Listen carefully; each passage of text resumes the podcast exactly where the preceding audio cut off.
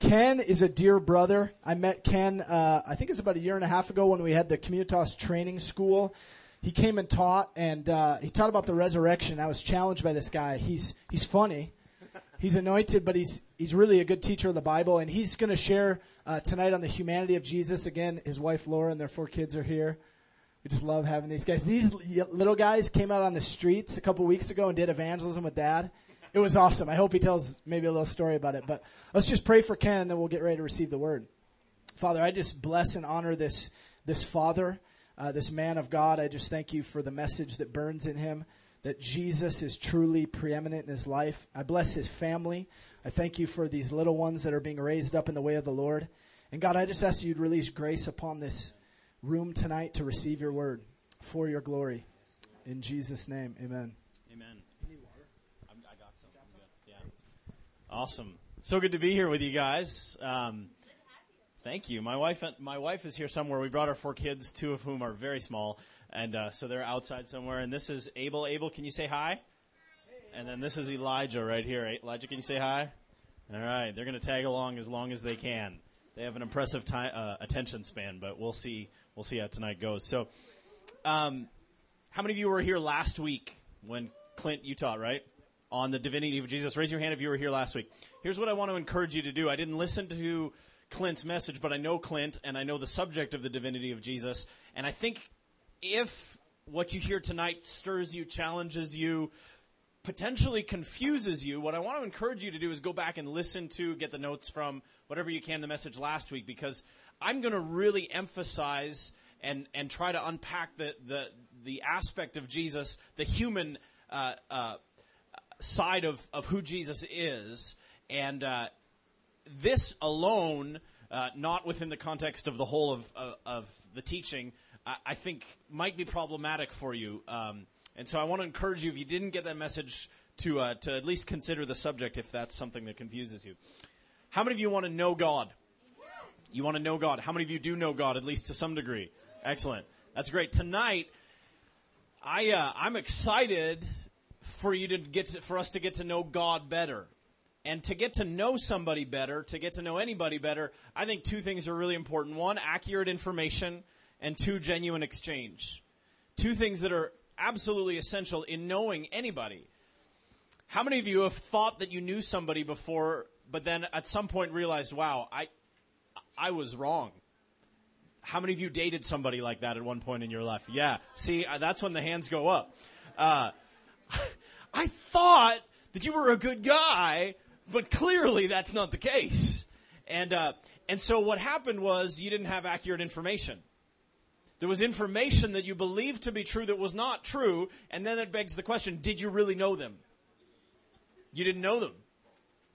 You were deceived about knowing them. You thought you knew them, but later on you realized, wow, I didn't know you. How many of you have been that person before? Been the creepy. Yeah, never mind. No, no hands ever go up for that one. I was, uh, a gal came to my office a few weeks ago, and she told me this story of how um, two guys were pursuing her, and she didn't know what to do about it. And uh, well, I won't go into the whole all of the dynamics of it, but this one guy she'd actually been introduced to on Facebook through a mutual friend, which is kind of one of those scenarios where like the, the yellow lights are flashing for me, and I'm thinking, I don't know, that just never goes well, and uh, and and yet there was this intrigue about this young man who was so methodical and and calculated in his pursuit of this young woman and uh, and it intrigued her, and she just wanted to know so much, and so she was restraining herself. And once a week, they were exchanging uh, Facebook messages with questions and answers, and new questions, and more answers, and on and on the exchange went. And then the last time she came to my office, she said she was heading out of state for a wedding for somebody that this mutual friend was involved in as kind of an excuse to go actually meet each other. And she was very excited because as much as she as much information as she'd received through their Facebook dialogue, there hadn't yet been any genuine exchange. There was no, you know, there's there's a limitation to Facebook as wonderful as electronic communication can be. There's some how many of you know this? There's some serious limitations to that form of communication. Nothing will ever replace human contact. Human dialogue. Some of you guys are ready to ready to amen, amen that hard. Because because we we, we need that. We crave that. And there's always questions about was that serious? Was that genuine? Was that accurate? Can I discern really what's going on with this person without that genuine exchange? Another word for that you might exchange use is intimacy. There needs to be be a degree of intimacy, and so this this this evening, normally when I preach, it's this morning. So if I do that, um, pardon me from the beginning. Um, for us to know God, we need these two two things to be in place. We need accurate information, and we need genuine exchange. We need to meet Him. We need to talk, we need face to face human encounter with God to know God. And we need accurate information about God. Because when we have uh, wrong information, how many of you have ever know, had had this moment with God where you realize, "Wow, God, I thought I knew you, but I, I, I really, wow, I, I, didn't know you." How many of you had those moments? But I, mean, if you've been a Christian more than a week and read your Bible during that time, you're going to have those moments where, where, man, I thought you were like Santa Claus in the sky and I just got lots of stuff. You know, a lot of us get duped into stuff, crazy stuff like that. And then, you know, bad stuff happens and God did it and we're like, oh, I didn't know you. And some people get really offended about that because God is really committed to our sanctification. So he throws wrenches in stuff a lot. And, uh, and, and with great joy, he calls us into knowing him in the midst of that and getting to know how good he is so he can even be better to us than we ever imagined he wanted to be. And so we have these moments where we, where we get reoriented about who is this God. So tonight we're talking about the humanity of Jesus. And it might seem out of the gate, because we're going to plow through some stuff here th- this evening, it might seem like a lot of information.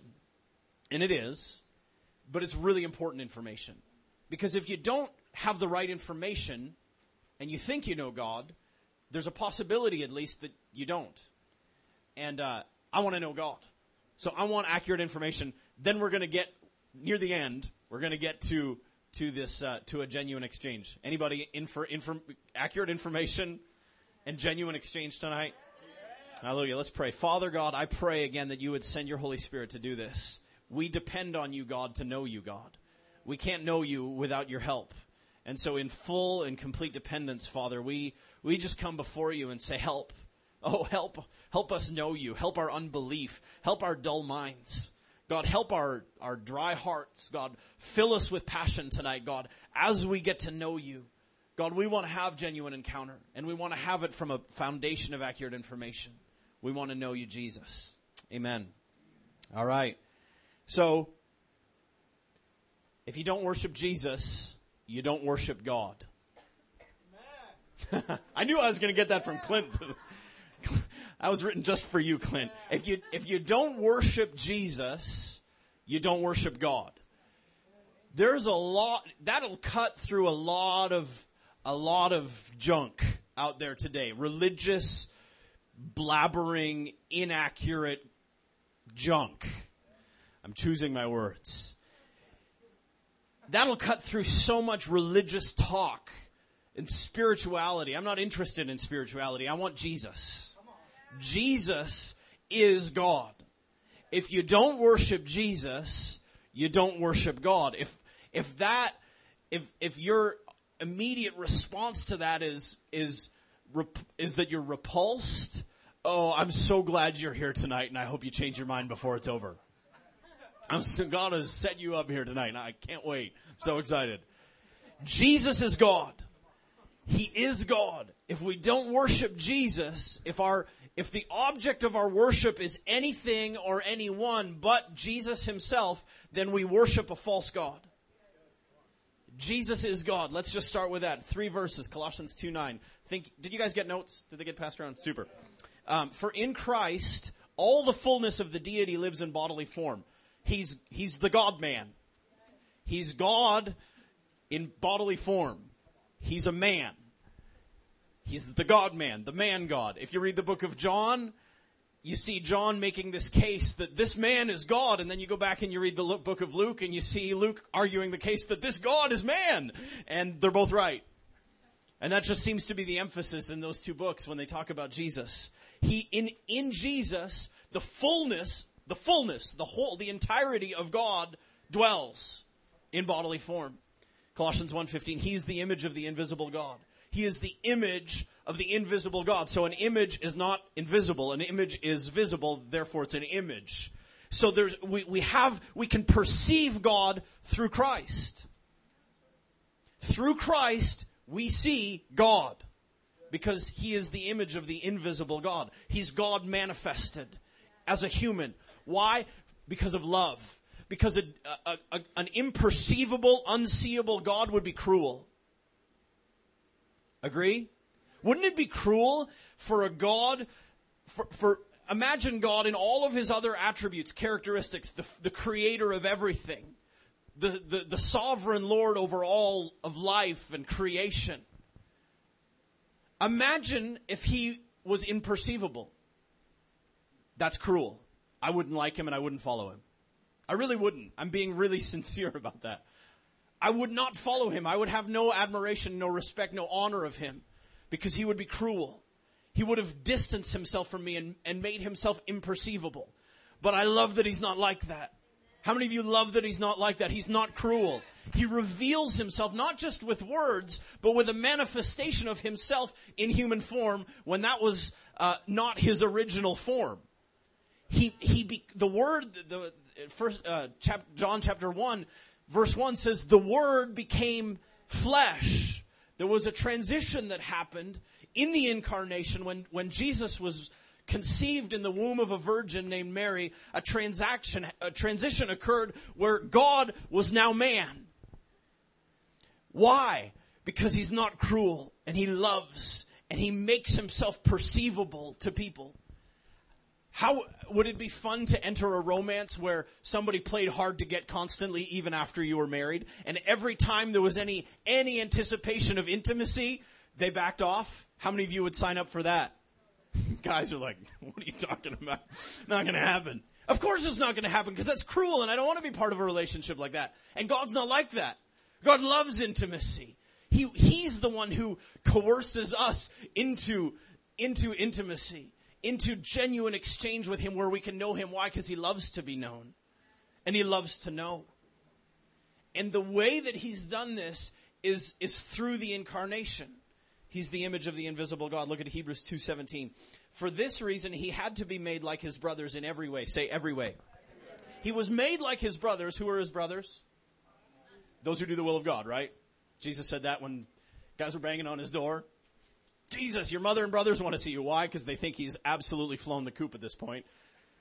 And uh, hey, they're here to kind of shut things down a little bit, throw some cold water on the party because people are starting to worship you and you grew up with us and we're not sure how this is all going. And Jesus distances himself from his flesh and blood relatives and says, those who, do, who are my brothers and who are my mothers, those who do the will of my father. That's who they are. And so, um, he became like his brothers in every way. Every way. So, if you want to know what Jesus, his humanity was like, just pinch yourself for a second. That's what it was like. He was a human. What kind of a human? A human like you're a human. Every way except the sin part. We'll get to that. Actually, I think you're talking about that next week, right? So I won't even I won't even exhaust that. Come back next week. You're going to hear about his sinlessness. It's an important aspect of who he is. So he was made like us in flesh and blood, flesh and bone in every way. So the best way to understand Jesus is this in the natural sense, in the human sense is as a human, like yourself, like every other human. So somebody else that you would study in antiquity, some historical figure, you never would question what was was he uh, of human uh, origin? Was he a human? You wouldn't think that about uh, Alexander the Great or any other historical person that you would think of. So in the in the human sense, when we think about Jesus, we need to think about him as a human. Why? Because God became one in the incarnation. In him, all the fullness of deity lives in bodily form. He was made like his brothers in every way, in order that he might become a merciful and faithful high priest to serve in service to God, that he might make atonement for the sins of the people. We'll cover that a little bit more uh, later on. So, if you're into theology, there's this term we called called the hypostatic union, and that. yeah, we got a, we got a theology somebody over here. Somebody said amen to hypostatic union. Wow. I like you guys. Who was that? Yeah. Awesome. I've never got an amen from hypostatic union before. What does that mean? It means Jesus um, has a fully divine and a fully human nature simultaneously. All together at the same time. Fully human, fully God. Everything that Clint talked about last week about the divinity of Jesus stands. It's true. And what I'm saying today is in no way a contradiction to that. If there's a contradiction, something's wrong. There's going to be a lot of paradox here. A paradox is, a, is an apparent contradiction. It's when things on the surface seem contradictory. But the difference between a paradox and a contradiction is that one is, is, is, is, is apparent but not actual. It's just that there's a mysterious element to it that maybe we haven't fully grasped. And so I'm not saying that on the surface it doesn't seem like there's some contradiction between what I'm sharing with you tonight and what Clint shared with you last week or any, anything that you've studied from Scripture about the divinity of Jesus. I'm just saying they're not contradictory. Together, somehow the tension of God's divine and human nature coexist because he has a divine and a human nature. So, um, four pillars that we need to, to, to kind of hold in tension together to make sure that we understand Jesus accurately. A, he's fully God. He was pre existent. Before he became a man in the womb of a, of a woman, a virgin named Mary. He was.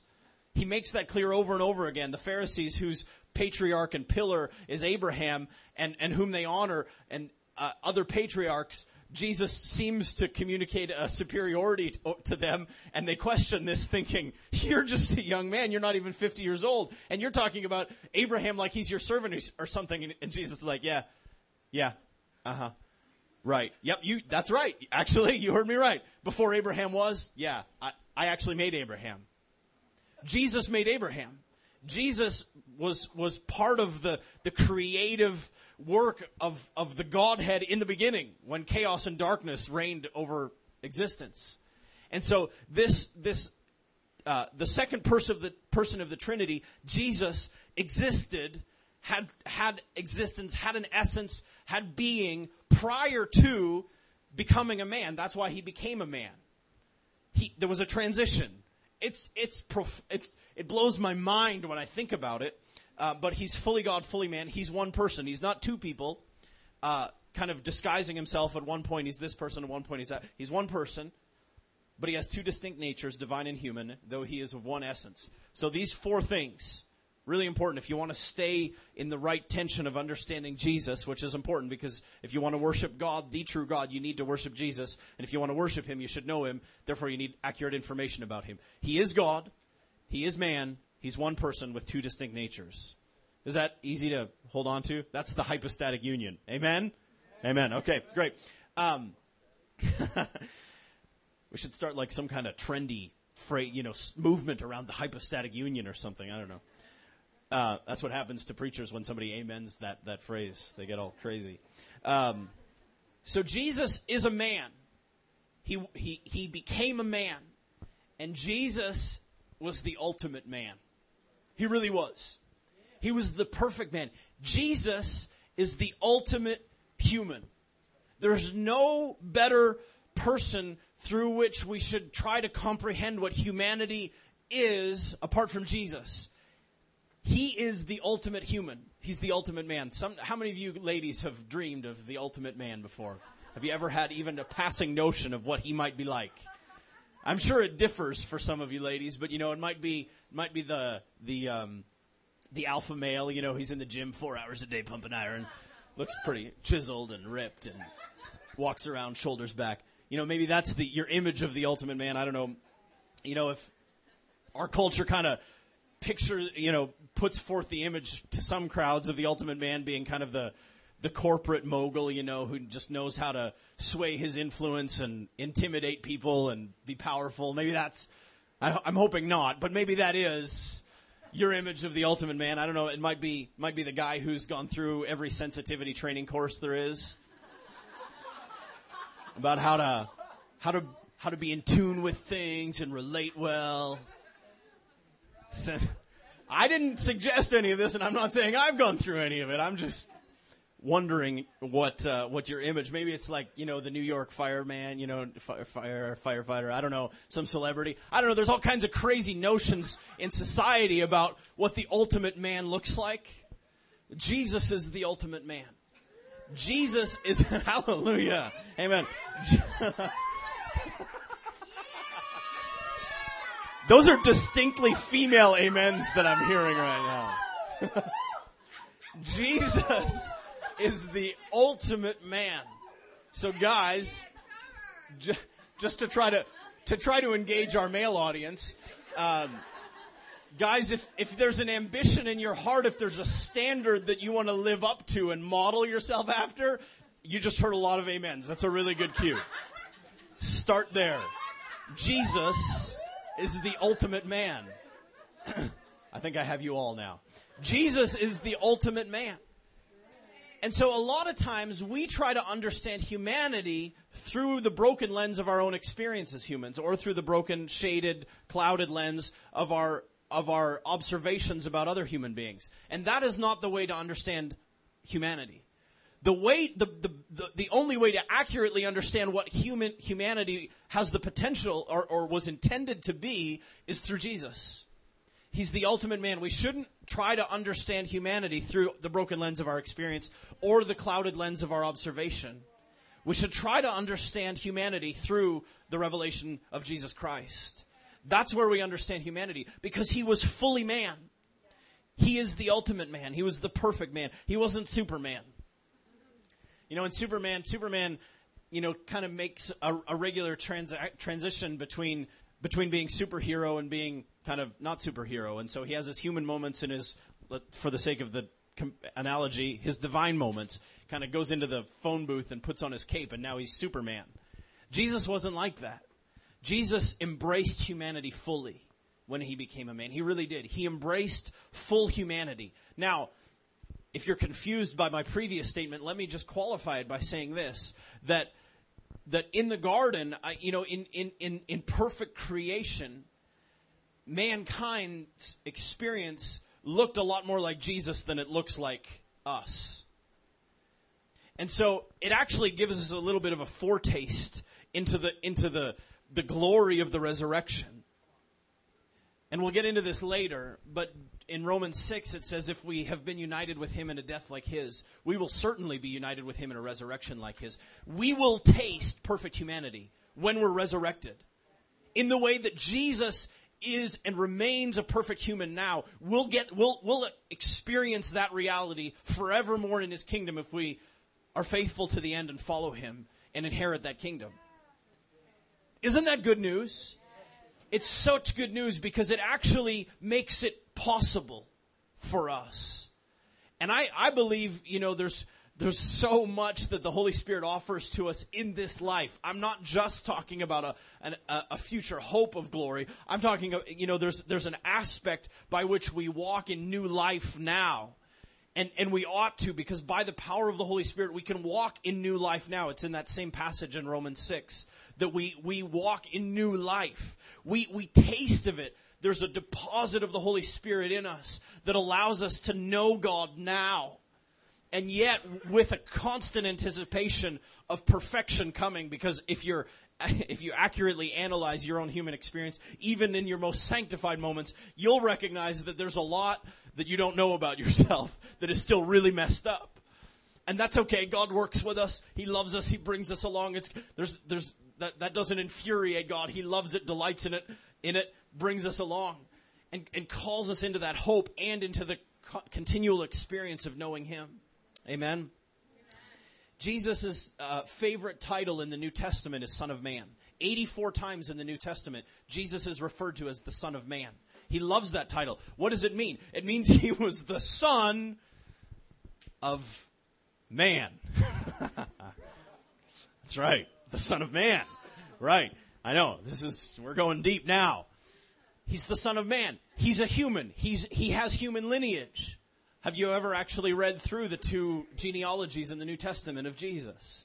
They were incredibly important to their audience when they were written. Why? Because it affirms that he was the human who was promised from Genesis 3 when man had sinned and God had placed a curse on humanity and said, I'll put enmity between you and him, but, but a, there will be a seed who comes. There'll be one who comes from your line, a seed. What is seed? It's sperm.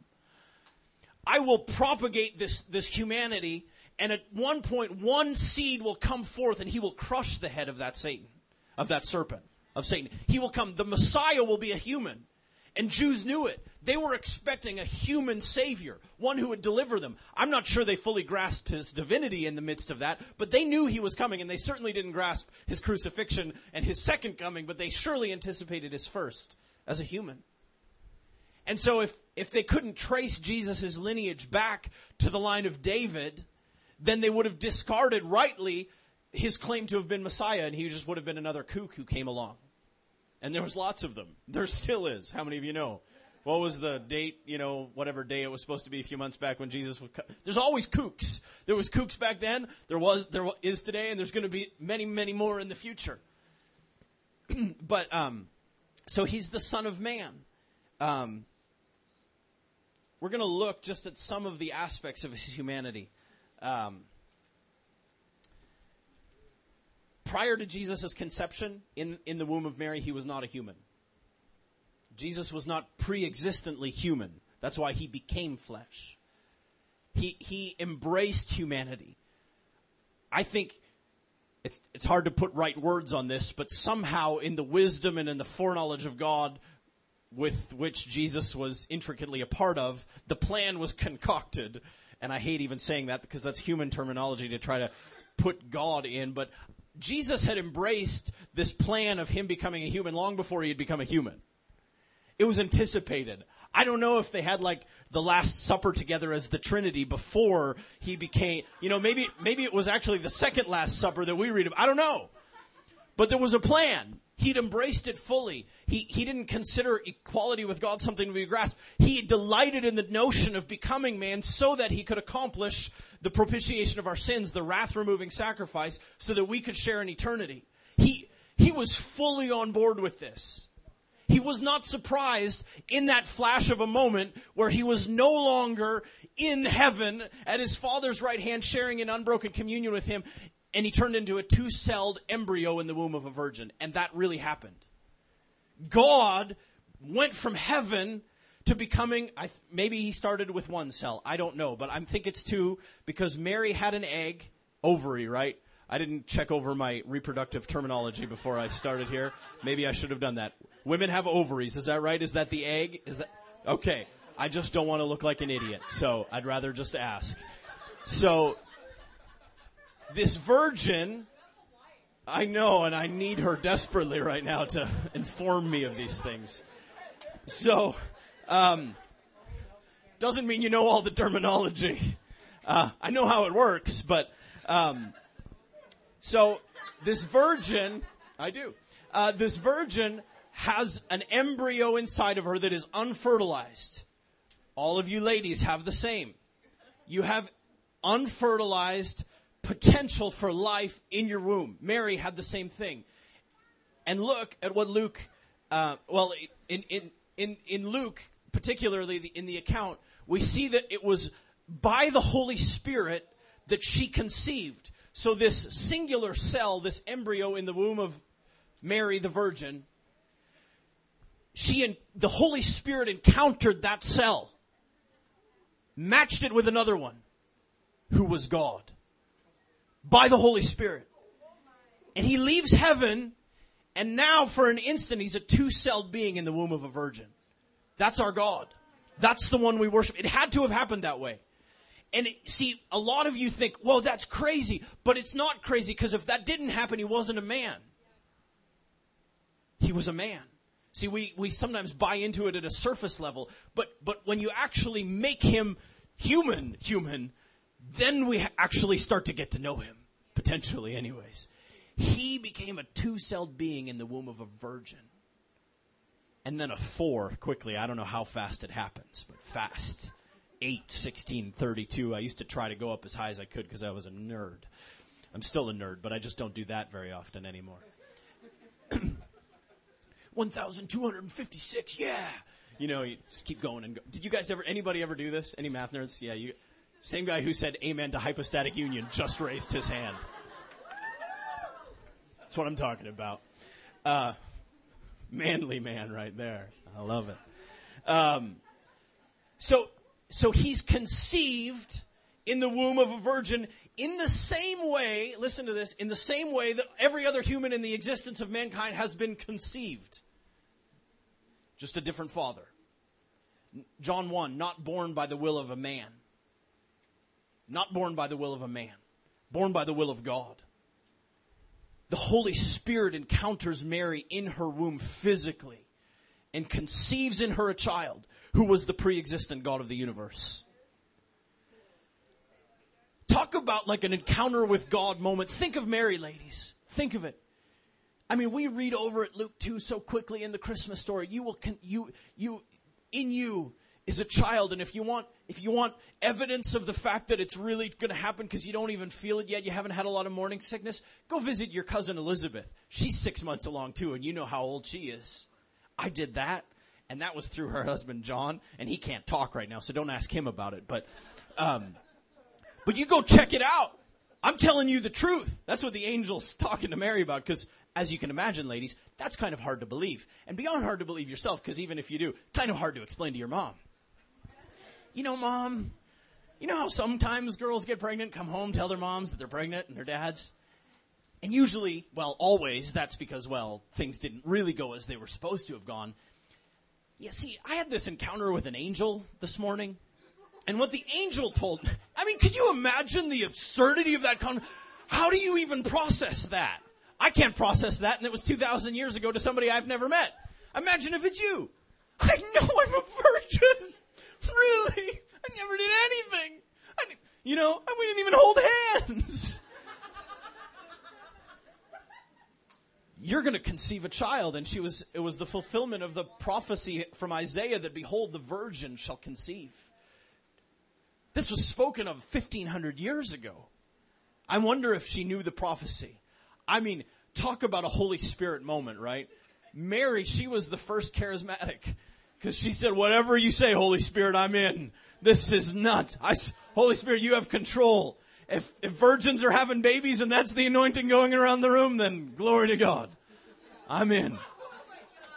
I mean, talk about a charismatic moment. Oh, I, I, I don't know what you would do. And another impressive character in the story is her fiance, because they're not married yet. And she's ready to go endure the societal scorn of early pregnancy, which in Jewish society was more, far more severe than any of us could ever fathom it being here. In fact, it's rather normalized in our society. But it wasn't normal. It wasn't acceptable. It was, it was, it was an awful shame. It was a life of, desti- of, of being destitute ahead of her as a result of this. And so her husband, or her husband to be, Joseph, hears this news, and it says that he had resolved to quietly divorce her. That's what the scriptures say. Understandable, right? Consider, I mean, cowardly, sure. I mean, if he was responsible in a normal situation, not not admirable, but understandable. It was a, a human reaction that is rather predictable, I think. But guess what? He goes to sleep and has an angelic encounter. See, there's a supernatural side to this story that I'm not touching tonight because I'm just touching the human side of the story, and there is a human side to the story. But if you take the supernatural, the, the, the side of the story out of it, there's no story. Because there's angels talking all over the place. There's immaculate conceptions, occur, conception, singular, occurring. And, uh, all kinds of forewarnings and prophecies about live here, don't live here, this guy's going to kill you, move here. Magi and wise dudes, money, frankincense, you know, because you're going to need this because you're going to go live in Egypt for two years and then you're going to come back here and move to Nazareth because we need to fulfill some prophecies about that. There's this divine little chess game going on where the pieces are fitting in perfectly. And you can't eliminate the, the divine side of the story, but the, the physical, the human side of the story is a virgin had a baby in her womb and she was legitimately a virgin. And a man named Joseph has a dream and says, This is from the Holy Spirit. Take her as your wife. He wakes up and it says that he went and did what the angel had told him to do. Joseph was an incredible man of faith. I mean, think of, I mean, you want a manly man. Joseph knows what's up. Scared out of my mind. Wow, I think I believe her that she's a virgin, but that's crazy. And I know I didn't have sex with her, and I know she has a baby inside of her, and so that usually only happens one way, so I think she's been unfaithful. I'm going to quietly divorce her and just kind of give her the best shot she has at life and move on. Goes to sleep, angelic dream. This is from the Holy Spirit. He goes and takes her as his wife, but doesn't sleep with her until after she's given birth to this va- baby. It was not just a virgin conception, it was a virgin birth. And the scriptures make that clear. So after marrying this woman and having a legitimate opportunity to, to have sex with her, he chooses not to. Probably at this point understanding this is from God and yeah, I'm not going to mess this one up. I'm not sure he had much of a choice. But, um, so we have these two characters, Mary and Joseph, in this human story that are phenomenal characters. And they, they give birth to Jesus. Mary gives birth to Jesus in the humblest of situations. She gives birth to a man. How many of you ever have witnessed the delivery of a child? How many of you never want to witness that? I saw some really grossed out faces, crinkled noses and stuff. I've seen four. They've all been mine. And it's a fascinating moment where a human is born. It's amazing. Especially because it's yours. Crinkly and slimy and st- it's it's a mess. But it doesn't matter. That's my son. That's my daughter. You embrace them. It's a it's a glorious moment. No lack of sympathy, ladies, to all that you endured to lead up to that moment. I some of my closest friends just had a child last week, and they were just talking to me about so, how how amazing it was and God's presence and this and that. And I made the very stupid comment because sometimes that happens to me. Sometimes I happen to that. I do that. I'm not taking responsibility off of myself. I said, "Wow, it was almost curseless," and I had some staring eyes at me that made it clear that it was not curseless. There's still still some pain involved in that process, but it's beautiful. And Jesus was born to a man and a woman who nurtured him. She, she fed him at her breast. She loved this child. She, she, she spoke to him, taught him things.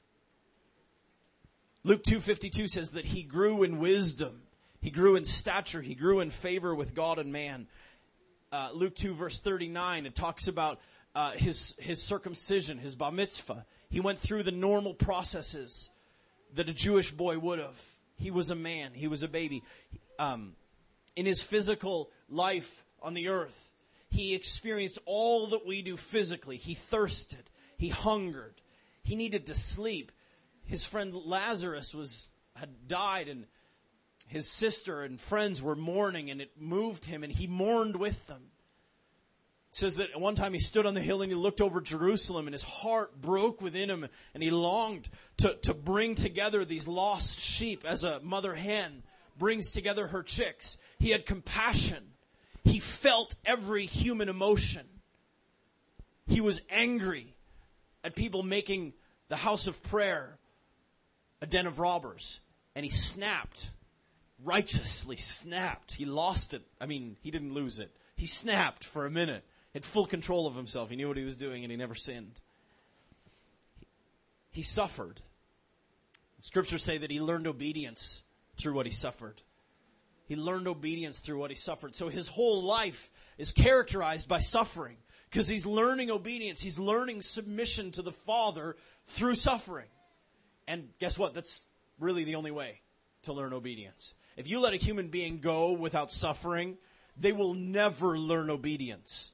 Do you know this to be true? If you enter parenthood and don't grasp that, you will have monsters as children. Because it's in them. Proverbs says that folly is bound up in the heart of a child, but the rod of discipline drives it far from him. It starts to unwind that very tightly wound ball of folly.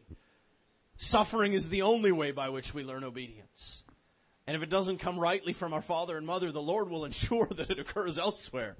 To give us the chance to learn obedience to Him, we have to suffer. But then ultimately, he suffers on a cross. And I believe in the next few weeks, you'll spend a, a, a whole week, as you should, on the cross of Jesus. Look with me at Luke 12, verse 37. This is an amazing passage. So we know that he was a servant. Um, we know that he suffered. But look at Luke 12. This is amazing. Luke 12, verse 37.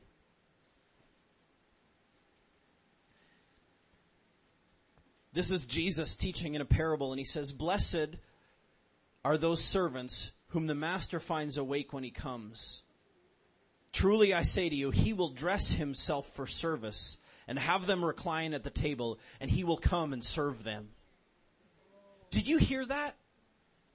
Jesus was a servant in his humanity, in his suffering, in the cross. He was a servant, but he's a servant forever. Jesus is a servant forever. Read this parable again. Those who he finds uh, awake when he returns, he will dress himself for service. Jesus will put on a servant's outfit, servant's garb, and he will sit you down at the table and he will serve you. How many of you want to be there? Jesus has never shed his servanthood. Jesus has never discarded that and said, Yeah, I suffered that, now I'm glorified, and you're just going to worship me. We will worship him. But why will we worship him? Because he'll never stop sitting us down and serving us and caring for our needs and tenderly dealing with the things that we need. Why? Because that's what servants do. How many of you love Jesus for that? That's amazing. That's Jesus, the servant, the human servant. He's a human forever. He's a servant forever, and he's a human forever. Look at Luke 24, just a few chapters further down. Start in verse 36.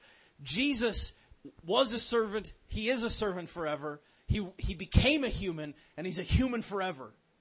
If you want accurate information about him so you can know him, you need to know Jesus today as a human.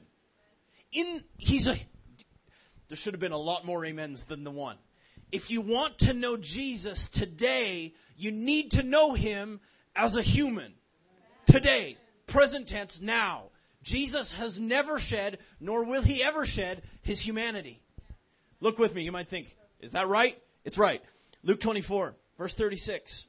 As they were talking about these things, walking down the road, Jesus is already resurrected, if you want some context. Jesus himself stood among them and said to them, Peace to you. But they were startled and frightened and thought they saw a spirit. They thought they saw a spirit. Jesus clarifies that thought in a moment. And he said to them, Why are you troubled? And why do doubts arise in your heart? So I'm guessing that they're thinking, Is this Jesus? Why do I think that? Because he says, Are doubts rising in your heart? Apparently they were.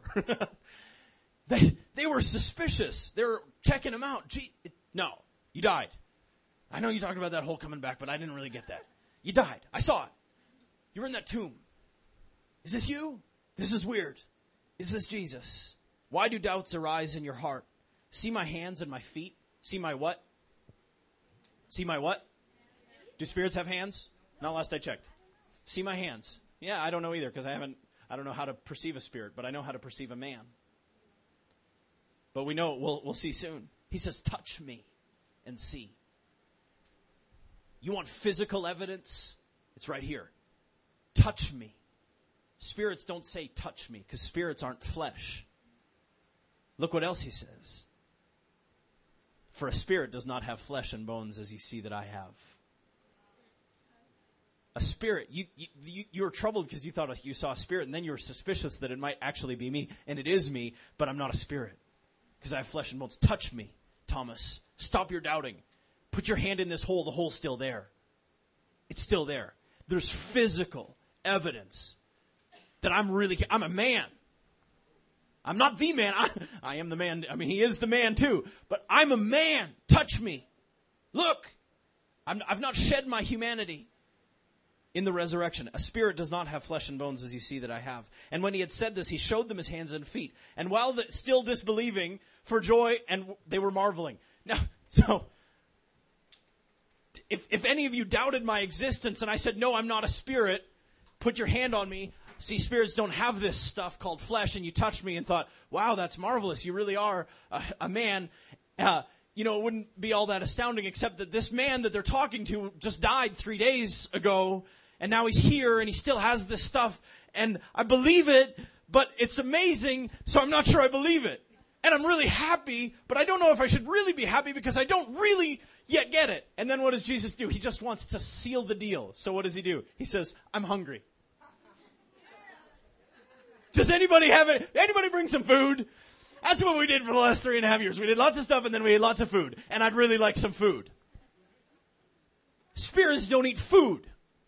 They might eat spirit food, whatever that is. I don't know, some fairy dust. But but but spirits don't eat food. Jesus wanted food. And I think he's doing this he he asked for food just to just to really prove it to him. I'm I'm hungry. This same Jesus that you knew, I'm back. And I fulfilled the will of God. I suffered at the hands of, of the Jews.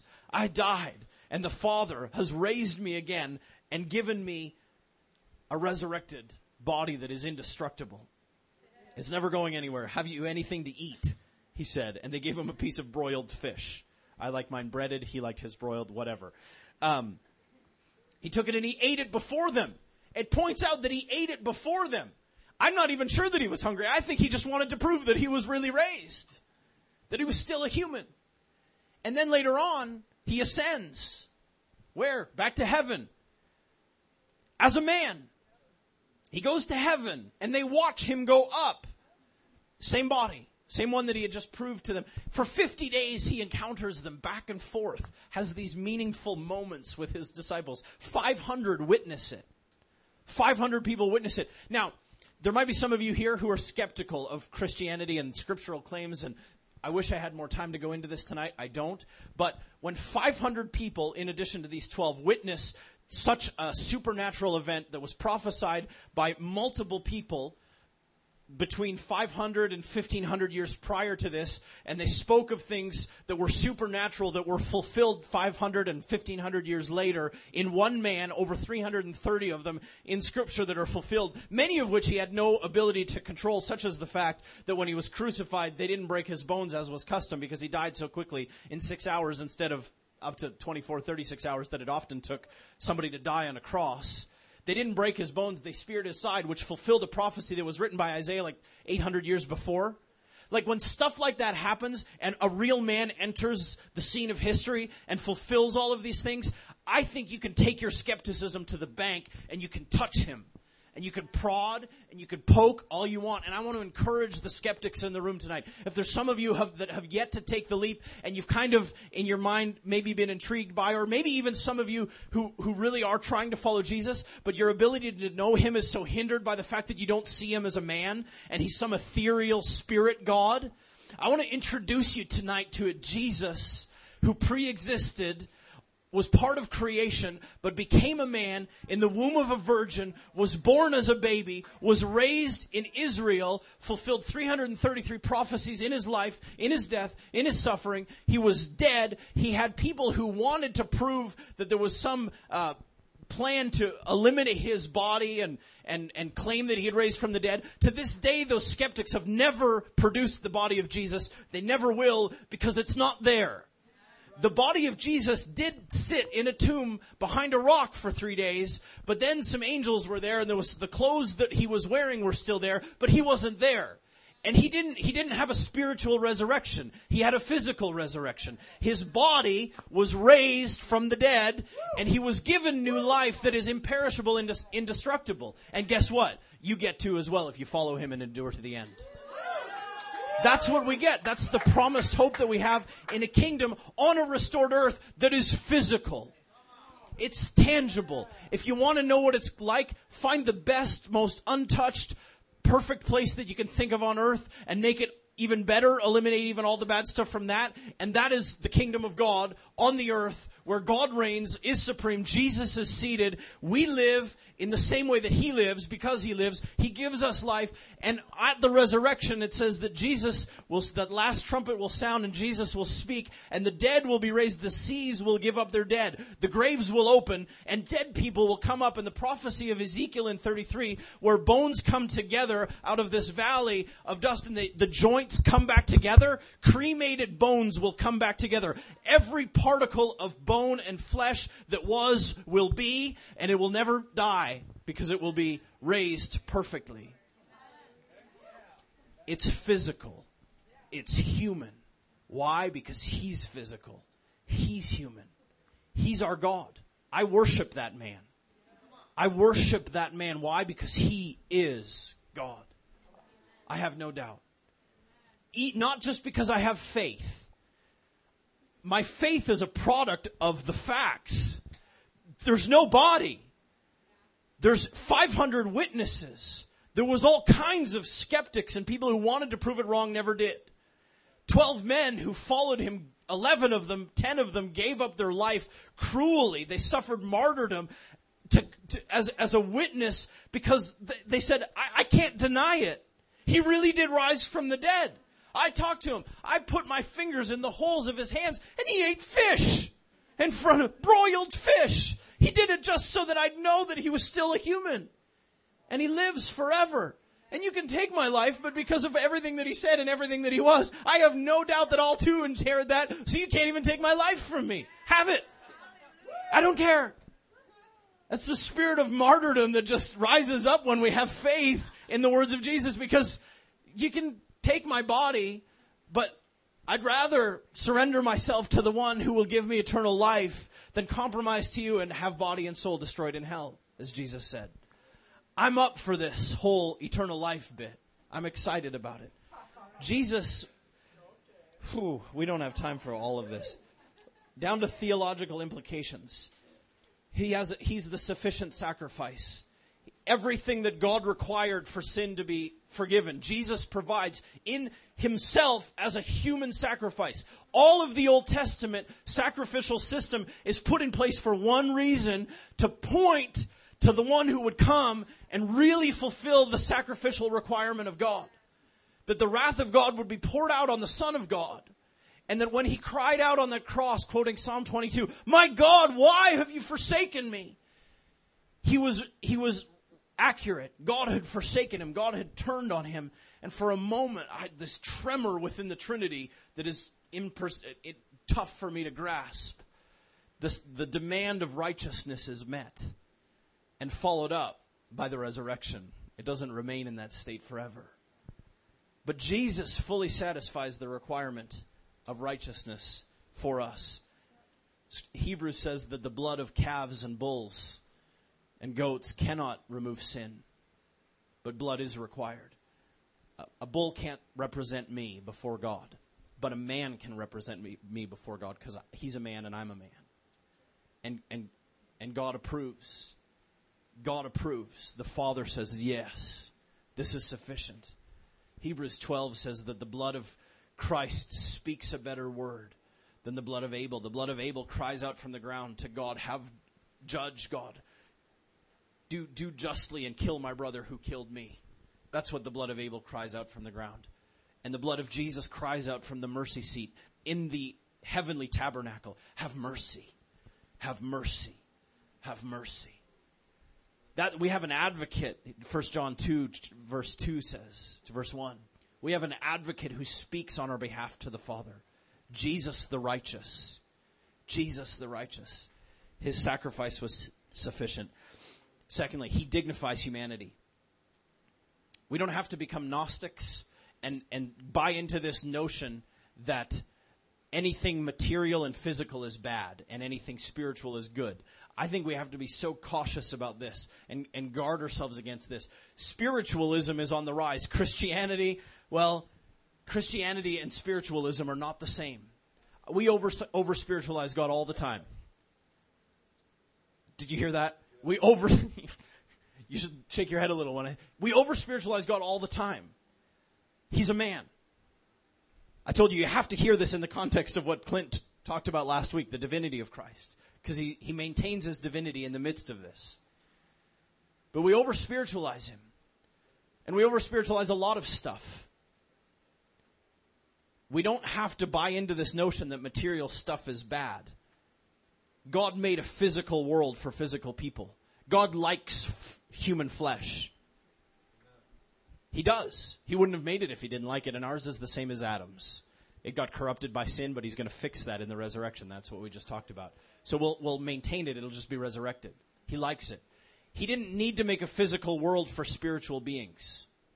He made a physical world for physical beings. We're also spiritual beings, but we shouldn't uh, reduce the, our, our humanity as, as something wrong, as something to be cast aside. The same, and, and, and I think Jesus dignifies humanness by becoming one. I don't have to wonder if, if there's something wrong with me as a human. God made me that way, and He dignifies that by becoming one Himself. He dignifies humanity. Look at Hebrews 2, verse 6. He says, What is man that you're mindful him, of him, the Son of Man, that you care for him? You crowned him with glory and honor and put everything under his feet. You gave man authority. Flesh and blood man, human man. You gave him authority. You made him a little lower than the angels. That's fine. However you see it best, God. The angels are above me. I'm okay with that. Don't care. You crowned me with glory and gave me authority over all the cre- all the rest of creation. That's enough for me. I got my hands full with with what He's given me dominion over.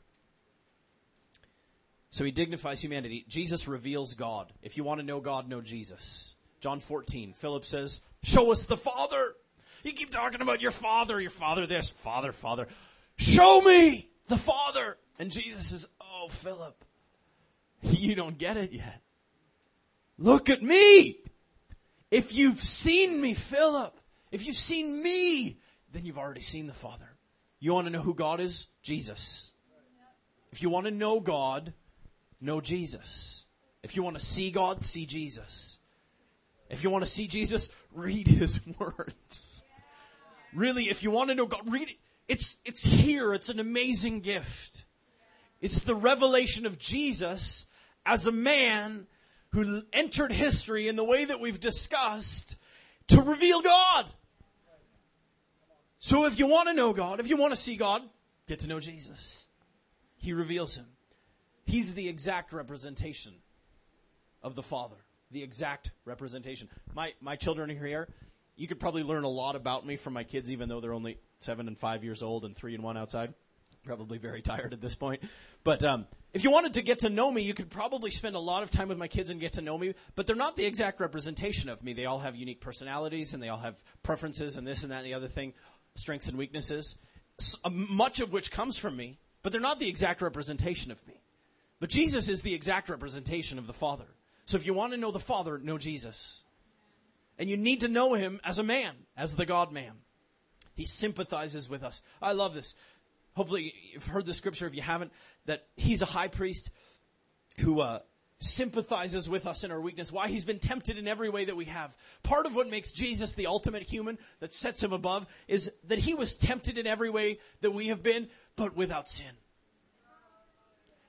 See, this is what we think of as humans. We think that humanity means that you buckle under the pressure of sin. And Jesus demonstrates that humanity actually perfect humanity, ultimate humanity, is that when the pressure of sin and temptation gets so intense that where we all at some point snap and break and succumb to that temptation, Jesus sweats blood and overcomes as a man. He's the ultimate man.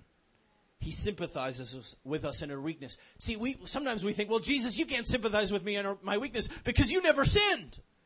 But Jesus would say, actually, I can sympathize a lot more than with your weakness because when you became too weak and you broke and you, you caved to it, I kept going every time. I know what humanity is like. I embraced it. I am human.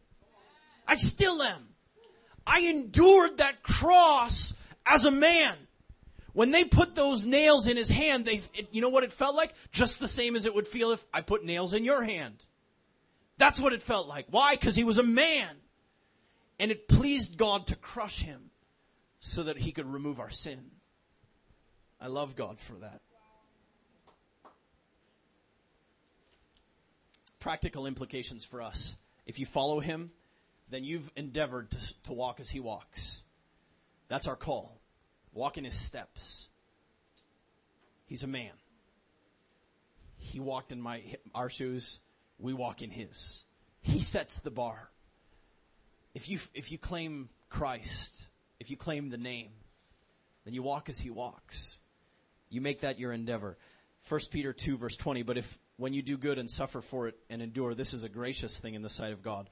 For to this you have been called, because Christ also suffered for you, leaving you an example, so that you might follow in his steps that you might follow in his steps. Everyone here who's, who claims the name Jesus, who professes that name, that I am a Christian, walk as Jesus walked, as a man. There's some incredible stuff that he did under incredible pressure and he never buckled. I love this in, in uh, I'll just reference it here in Mark chapter 1, starting in verse 30. There's this sequence of events. First of all, Jesus is at Simon's mother in law's house. She has a fever. He heals her. The fever leaves her. It says that evening af- at sundown, because the news spread of Simon's mother in law, at sundown, uh, they brought to him all who were sick and oppressed by demons, and the whole city was gathered together at his door. So Jesus already had a long day. He walked from wherever he'd walked to where he had gone. He healed Simon's mother in law, and he's thinking, or I'm thinking, you know, if that's me, day's over, right? Good job. Woo! Healed Simon's mother in law. Score. Good day. Time to rest, kick back, relax a little, because I deserve it, right? How many of you think like that? Five o'clock, six o'clock? I deserve it. Jesus does that, and then the whole town gathers at his door at sundown, 9.30 at night or so. The whole town. And it's just not an average town, it's sick people and demon possessed people, and they gather around his door. that's when they got there, at sundown. Look what, it, look what he does. And he healed many who were sick with various diseases. He cast out demons and he would blah, blah, blah. He ministers to them into the night, deep into the night, I assume. When the whole town is there, it might even be a small town. Who cares? It's a whole town. That's a lot of people at your door at sundown who are full of demons and sicknesses, and he fixes them. Look at verse 35. It says, Rising very early in the morning while it was still dark, he departed and went out to a desolate place, and there he prayed. The man Jesus did this. The man beset by weakness like physical exhaustion, emotional tiredness. For real? The whole town? demon possessed and sick people, beset by the weakness of desiring to buckle under the pressure of, I deserve a break. And he doesn't. And then what does he do? Very early in the morning, while it was still dark. If it's this time of year, where you got to be like five o'clock for that, at the latest.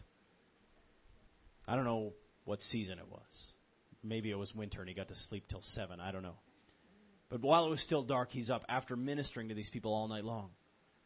I love that about Jesus. As a human, he does this. As a man, guess what we're called to do? Walk in his steps. Do everything without complaining or grumbling.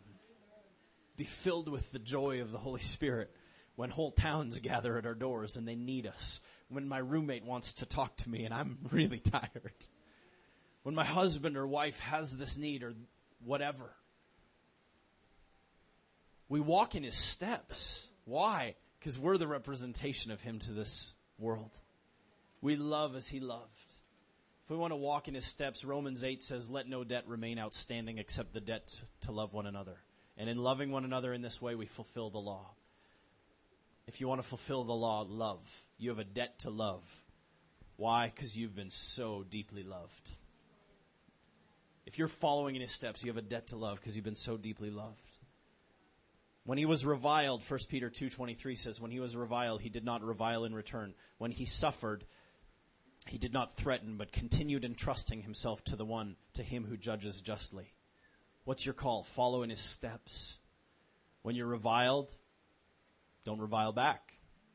When people say nasty things about you, Father, I trust you. You're the judge who judges justly. I'm not saying anything. I bless my enemy. Take the other, take my, I'll walk with you the second mile. Why? Oh, because I've been so loved. This is easy. You have no idea how well I've been loved.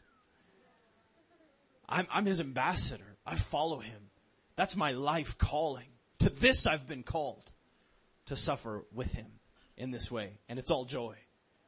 It's all joy. we can know him. We can know him. Accurate information, genuine encounter. It's how you know somebody. I, I want to just ask one question before we close, and that is this.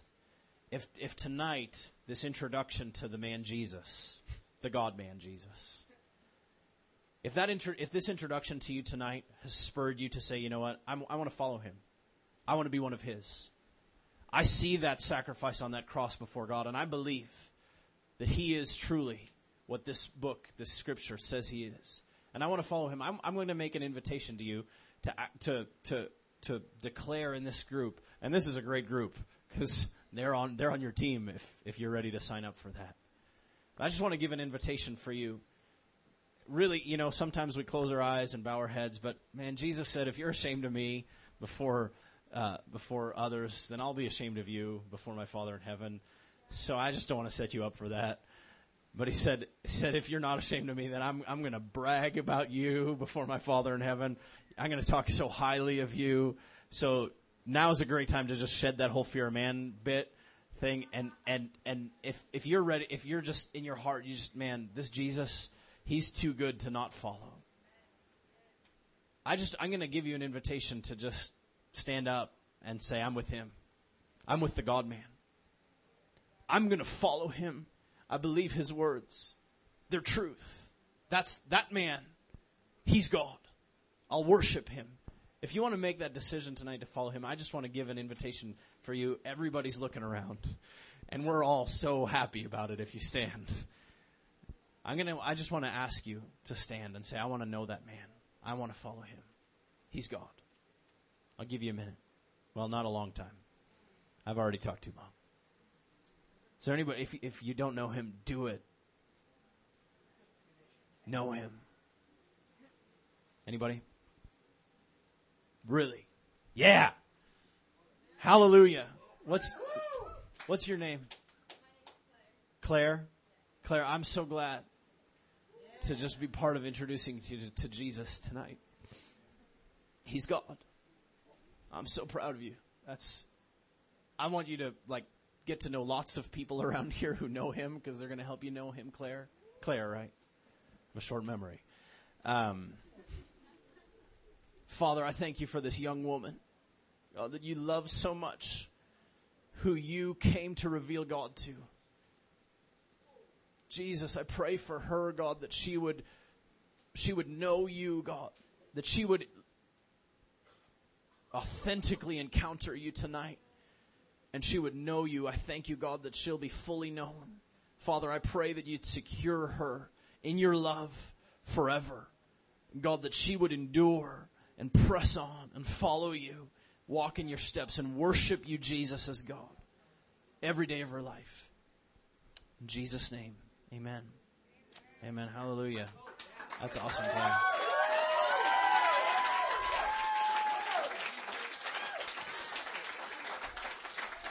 Amen. Anybody else? Anybody else?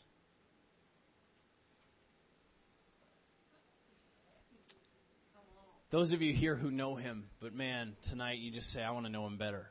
Let's just pray together.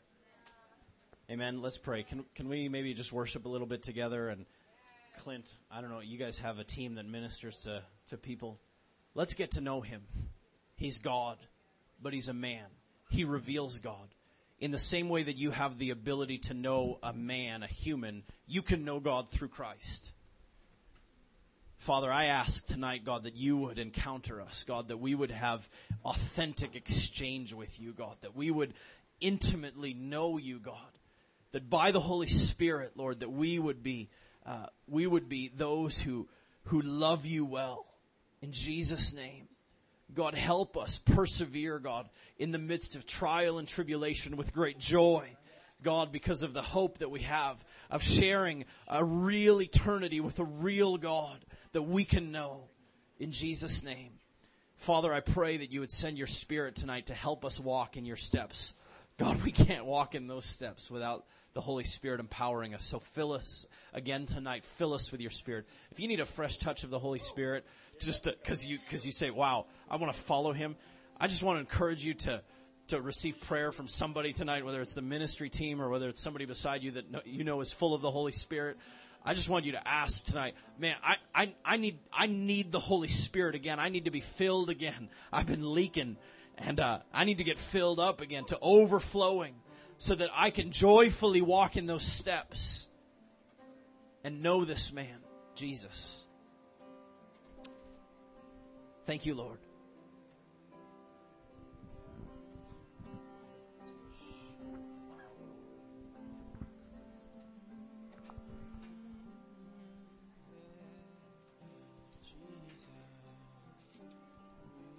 as we get ready to worship, let's just be in a posture of prayer. And uh, after this, we'll break up into small groups and pray for each other. So.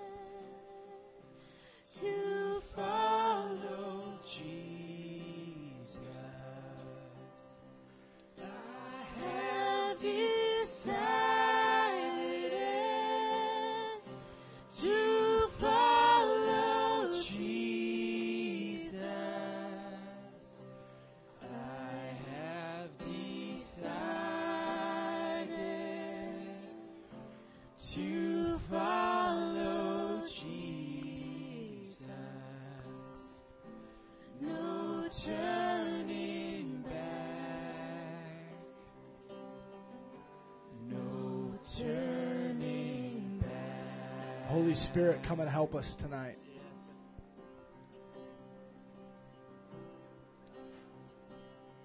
Though none go with me,